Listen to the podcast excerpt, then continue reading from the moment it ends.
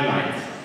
And if I were to ask you the question, what do you think was the most amazing highlight in the life of David? I'm sure we'd have a range of answers. Perhaps for some of you, or many, would be thinking that it was David's victory over Goliath, or one of his victories over the powerful enemies of Israel. Some of you might be thinking of that royal inauguration when Saul was no longer there, and David is now the new king. And know, many people love the pomp and the ceremony, and here was this great king. Or maybe you'll be thinking about the time when the ark was brought back to Jerusalem, which we were reminded of last week as Bryn took us through that, that passage in Scripture. Or maybe you're not even thinking about those big public events in David's life. You might be thinking more of the reflective moments that David had when he wrote the Psalms or as he sat and pondered the Lord's deliverance of, from some great danger in his life, or as he sat and worshipped the Lord with his heart, David had all these incredible moments in his life. But when we look at the last words of David, I think we see that there is something greater than all of those things that I've just mentioned. In 2 Samuel chapter 23, verse 5, it says, David says, He has made, He has made with me an everlasting covenant, ordered in all things and secure. For this is all my salvation and all my desire. So as David anticipated his departure from this life, that's where his thoughts went. His thoughts went to the covenant that God had made with him. Now, covenants are sometimes a little difficult to understand in Scripture, but we're going to do our best today to see what was so special about this covenant that God made with David. So let's read together from 2 Samuel chapter 7, and we're going to read the first 17 verses. 2 Samuel chapter 7, starting from verse 1. Now when the king lived in his house, and the Lord had given him rest from all his surrounding enemies, the king said to Nathan the prophet, See now, I dwell in a house of cedar, but the ark of God dwells in a tent. And Nathan said to the king, Go do all that is in your heart, for the Lord is with you. Verse 4. But that same night the word of the Lord came to Nathan, Go and tell my servant David, Thus says the Lord, would you build me a house to dwell in? I have not lived in a house since the day I brought up the people of Israel from Egypt to this day, but I have been moving about in a tent for my dwelling. In all places where I have moved with all the people of Israel, did I speak a word with any of the judges of Israel, whom I commanded to shepherd my people, Israel, saying, Why have you not built me a house of cedar? Now therefore, Thus you shall say to my servant David, Thus says the Lord of hosts, I took you from the pasture, from following the sheep, that you should be prince over my people Israel. And I have been with you, and wherever you went, and have cut off all your enemies from you, from before you. And I will make for you a great name, like the name of the great ones of the earth. And I will appoint a place for my people Israel, and will plant them so that they may dwell in their own place, and be disturbed no more. And violent men shall afflict them no more. As formerly, from the time that I appointed judges over my people Israel, and I will give you rest from all your enemies. Moreover, the Lord declares to you that the Lord will make you a house. When your days are fulfilled and you lie down with your fathers, I will raise up your offspring after you, who shall come from your body, and I will establish his kingdom. He shall build a house for my name, and I will establish the throne of his kingdom forever. I will be to him a father, and he shall be to me a son. When he commits iniquity, I will discipline him with the rod of men, with the stripes of the sons of men. But my steadfast love will not depart from him, as I took it from Saul, whom I put away from. And your house and your kingdom shall be sure forever before me. Your throne shall be established forever. In accordance with all these words, and in accordance with all this vision, Nathan spoke to David. Now, after the death of Saul, things began to improve for David. He was now the king of the whole land. He had built his palace, the Ark of the Covenant had been brought back to Jerusalem, and David, we're told, had rest from his enemies. And so life had become very comfortable for David. But David had one major concern. It says, The king, David, said to Nathan the prophet, See now, I dwell in a house of cedar, but the ark of God dwells in a tent. So David's concern here was that he was living well, but the ark of God was in a humble tent. Friends, as the Lord blesses us, it is right for us to give back to Him, isn't it? When we think about what He has done for us and how He has given us His beloved Son, He's given us His best, it is right for us to give back to Him, to give Him the first fruits in our lives. Jesus taught that we should seek first the kingdom of God. Comfortable living should never be our ultimate goal in our lives. And like David, I think we need to ask ourselves a question. Are we giving to God what He deserves? Is it your desire to build something for God in your life? This was a valid concern for David, and I believe it should be a concern for each of us as well. So, what was Nathan's response to this? Nathan says, Go, do all that's in your heart, for the Lord is with you. That was a gut response. Nathan must have thought, well, that's a fair thing that you're thinking, it's a good idea. Whatever is in your heart, go and do it. But we're told that night the Lord spoke to Nathan and he revealed to him that God had a different plan. His plan was that David, as a man of war, would not be the one who builds the temple.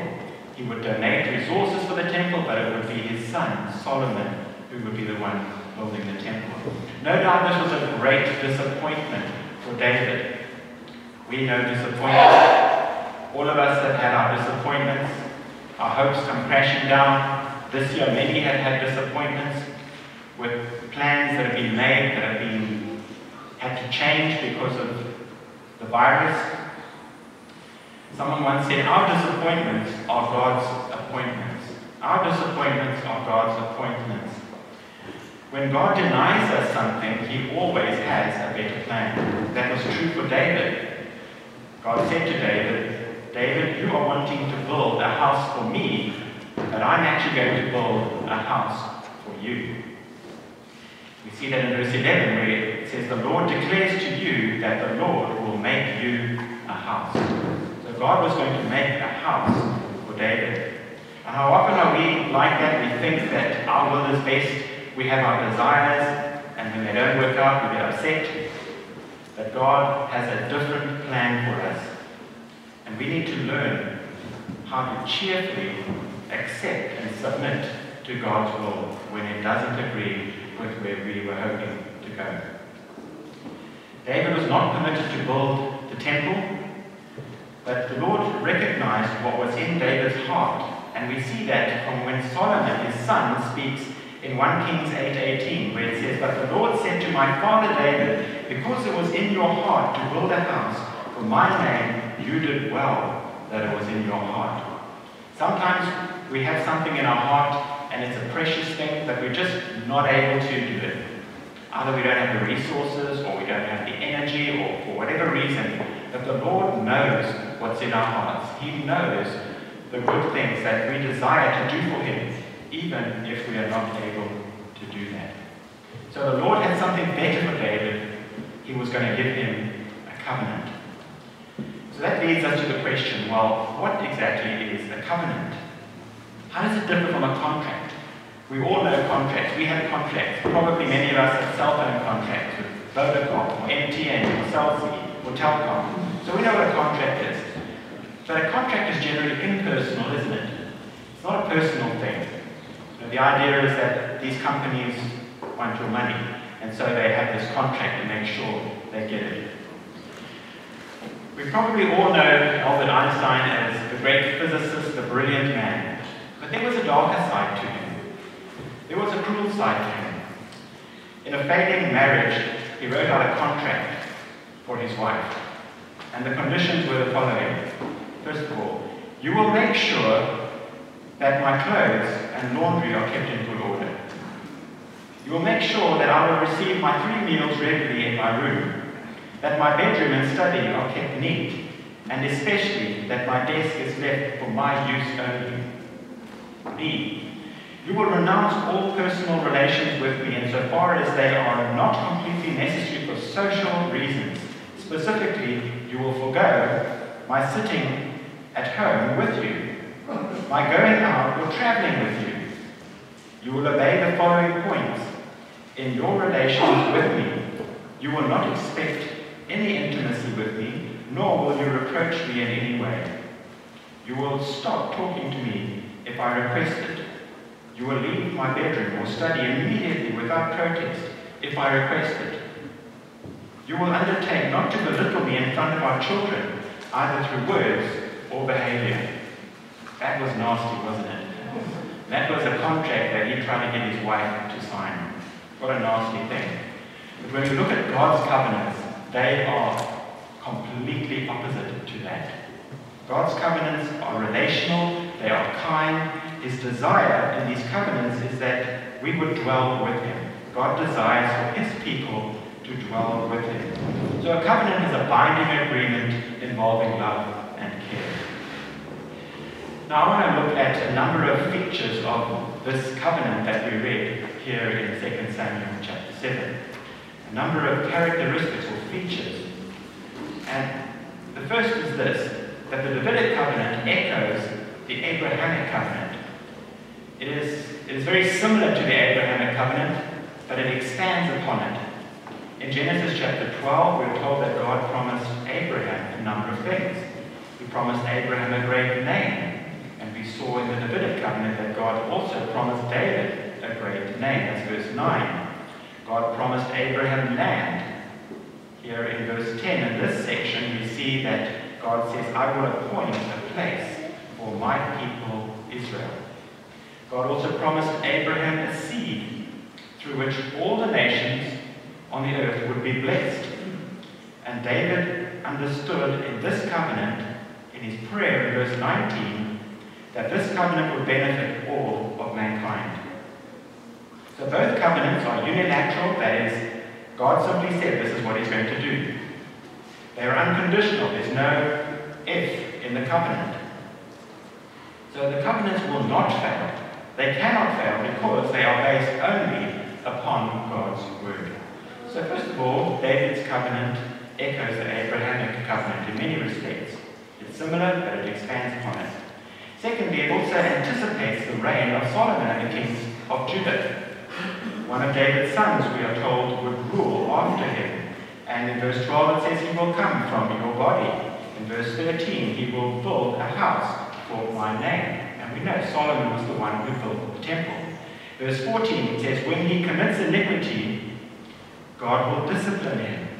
That's what a gracious father does. A father who is kind, who loves his children, will correct and discipline his children, and God will do that with the kings of Judah.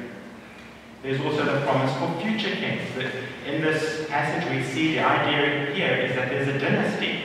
This is not just about Solomon, but there's a dynasty and the terms used that God said, I will build a house, a kingdom, a throne. And the whole idea here is that the future kings of Judah would reign. So the Davidic covenant anticipates the reign of Solomon and the future kings of Judah. But it goes a step further.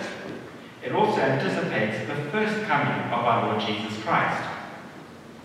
And this covenant looks not just through the binoculars at the, the near fulfillment of the kings following David, but it also looks 950 years later when our Lord Jesus Christ comes to the world. And so it looks through the telescope of Christ's first coming to the world. We see from the, the prayer that David prayed in verse 19 that it would benefit all of mankind, that the throne would be forever. And this has to refer to our Lord Jesus Christ. And we know that it does because the New Testament teaches us very clearly that the Lord Jesus Christ is the Son of David. The opening verse of the New Testament, Matthew 1 1, says, The book of the genealogy of Jesus Christ, Son of David, Son of Abraham. And so the immediate, the first person in the New Testament links the Davidic covenant to the coming of the Lord Jesus Christ into the world. The Apostle Paul links the seed of David to Jesus Christ and to the gospel of the Lord Jesus Christ. 2 Timothy 2.8 says, Remember that Jesus Christ, of the seed of David, was raised from the dead according to my gospel. So the Davidic covenant has relevance to the coming of the Lord Jesus Christ into the world to save sinners like us. Jesus accepted the title of Son of David. Many people came to him calling out the name Son of David. For example, in Matthew 9, there were two blind men who were following Jesus, and they were crying out, saying, Son of David, have mercy upon me. In Matthew 15, there was a Canaanite woman who had a demon-possessed daughter, and this woman was crying out, Have mercy on me, O Lord, Son of David. Matthew 21, there were children in the temple, and they were saying, Hosanna to the Son of David. So everyone in Jesus' day understood that the Messiah would have the title Son of David. And Jesus accepted this title. The last chapter of the Bible, in Revelation 22, verse 16, says, I, Jesus, have sent my angel to testify to you these things in the churches. I am the root and the offspring of David the bright and the morning star. So the Davidic covenant points to Jesus Christ coming into the world to save sinners like us. But the Davidic covenant goes even beyond that. It takes us to the second coming of Jesus Christ. Verse 13 of our passage in 2 Samuel chapter 13 says, He will establish the throne of his kingdom forever. So now we're talking about a throne, and we're talking about Christ's reign, his kingdom, and we're talking about Christ's second coming. This clearly looks way beyond Solomon. This looks to Christ, his first coming, and even to his second coming. Now, as we study Scripture, I think one thing is very clear that in Jesus' first coming, he comes to save us. The Son of Man comes to seek and to save the lost. But when we're looking at passages that deal with his second coming, Jesus is coming as a judge, and he's coming to reign. And that's what the Davidic covenant is, finds its ultimate fulfillment in. It's the second coming of Jesus Christ. Now I know that all Christians generally would agree that Jesus is descendant of David, he's the son of David, and he's the fulfillment of the Davidic covenant. When it comes to the second coming, not all Christians agree on the details of it. But it is clear, I believe, that Jesus' second coming is a coming where he comes to reign. We often think of Isaiah 9 6 as one of the Christmas verses. We know it so well. For unto us a child is born, unto us a son is given. And we, we quote that every year at Christmas. But the following verse takes us way beyond Jesus' first coming. In Isaiah 9 7 says, Of the increase of his government and peace there will be no end. Upon the throne of David and over his kingdom, to order it and establish it with judgment and justice from that time forward, even forever. When Jesus Christ comes again, he comes to reign. There will be justice, there will be peace. So this covenant refers predominantly to the second coming of Jesus Christ. One, as one looks at the, all the verses about peace, that Jesus Christ brings, and one looks at the world today, one could hardly say that this is a peaceful world we live in. Things just seem to be getting worse. So the ultimate fulfillment of the Davidic covenant is the second coming of Jesus Christ when he comes to reign.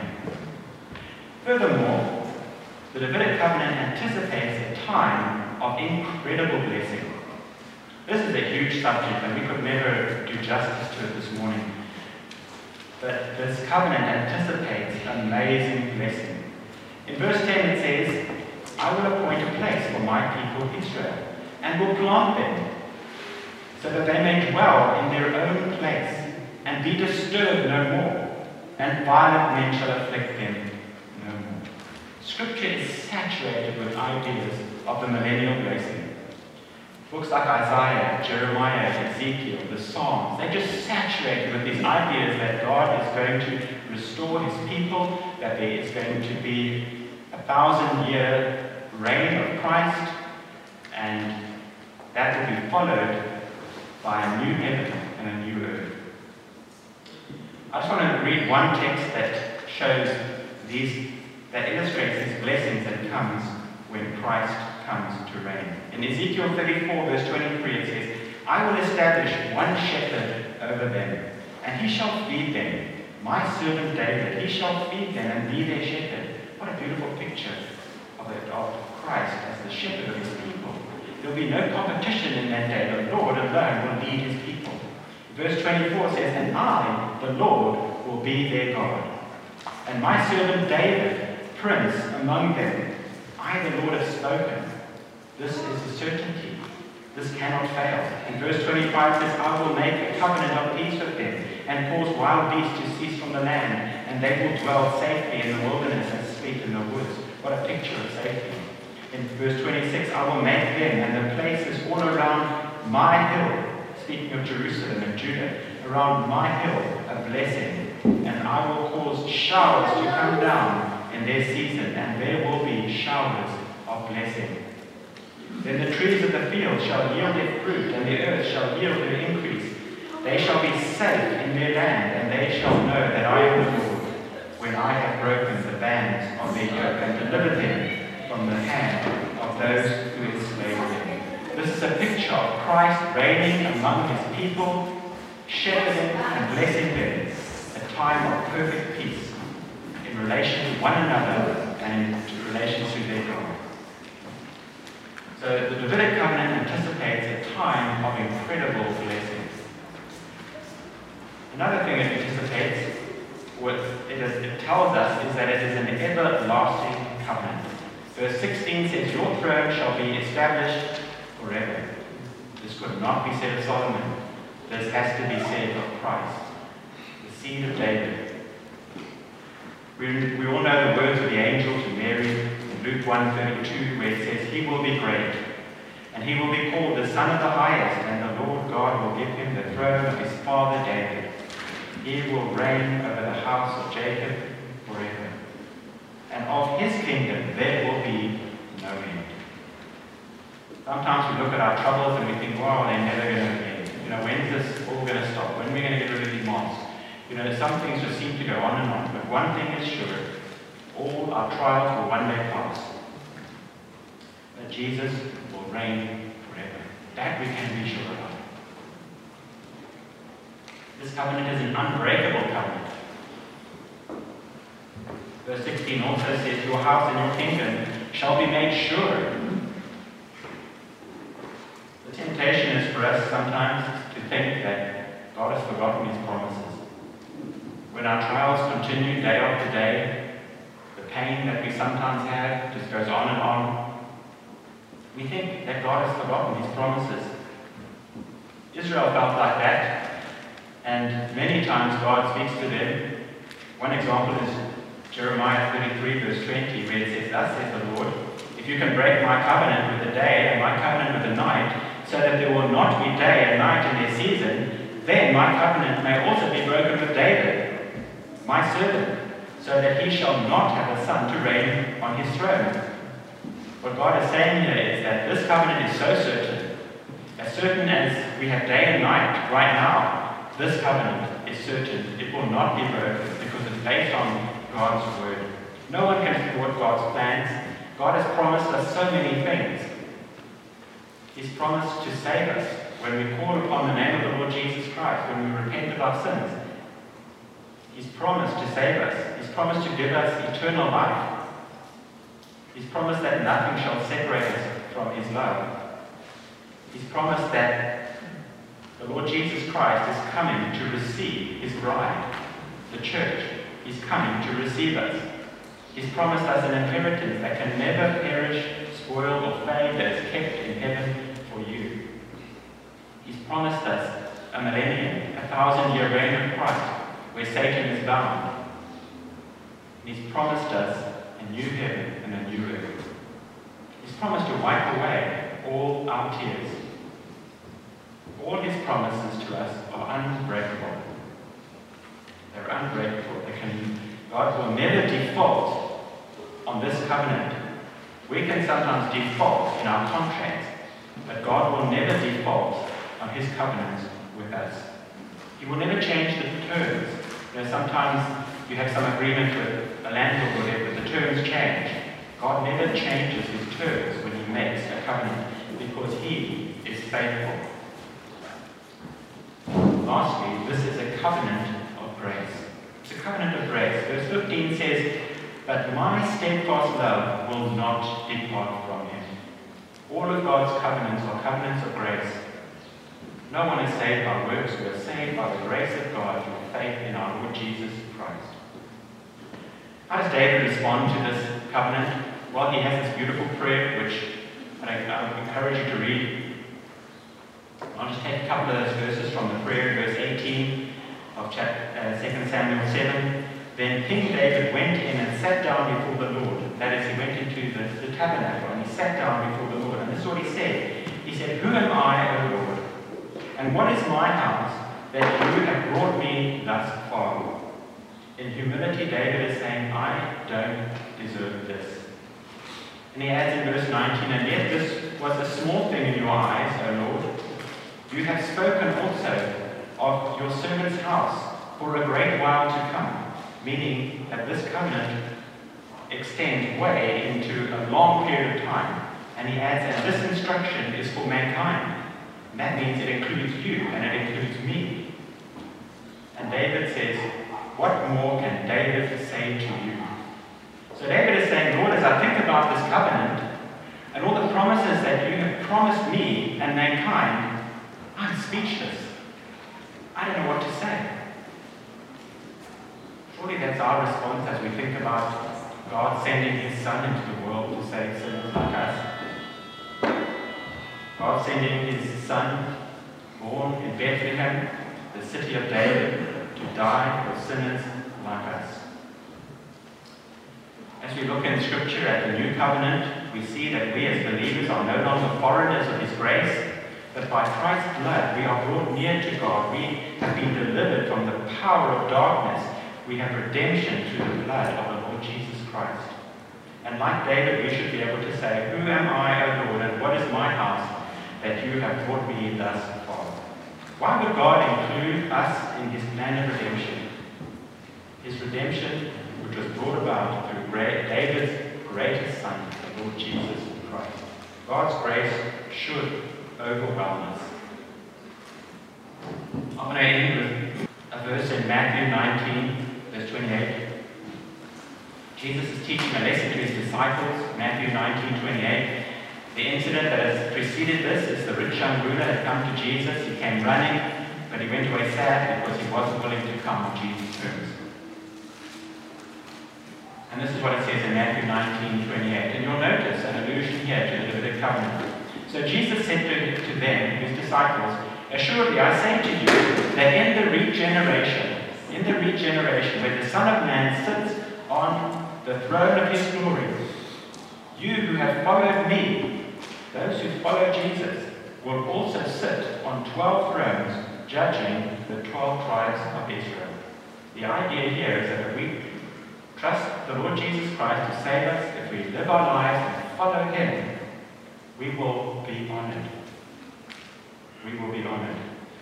And Jesus adds, And everyone who has left houses or brothers or sisters or father or mother or wife or children or lands for my name's sake shall receive a hundredfold and inherit eternal life. But many who are first will be last, and the last first. When we understand, friends, what the Lord has done for us in giving us his beloved Son and all these promises that he has made through the covenants, like the Davidic covenant, our logical response should be total commitment to the Lord Jesus Christ, to follow him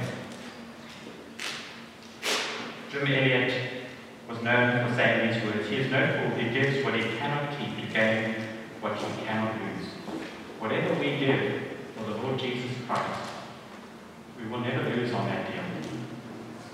The Lord has promised to honor those who wholeheartedly follow the Lord Jesus Christ, David's greatest son. Shall we pray? Our Father, we thank you so much that you have given us the details of the life of David. And we've seen a man after God's own heart. We've seen a man who failed at times, but yet he was a man who kept coming back to you. And you honored him with this covenant. And you are faithful. 950 years later, our Lord Jesus Christ came into the world. And we thank you that we may know too that Christ is coming again and he's going to receive his bride and one day Christ will reign upon this earth. And we thank you so much for all the promises that are ours day by day, that we can go into this coming week and know that you're with us, and that you will never leave us, never forsake us. In Jesus' name.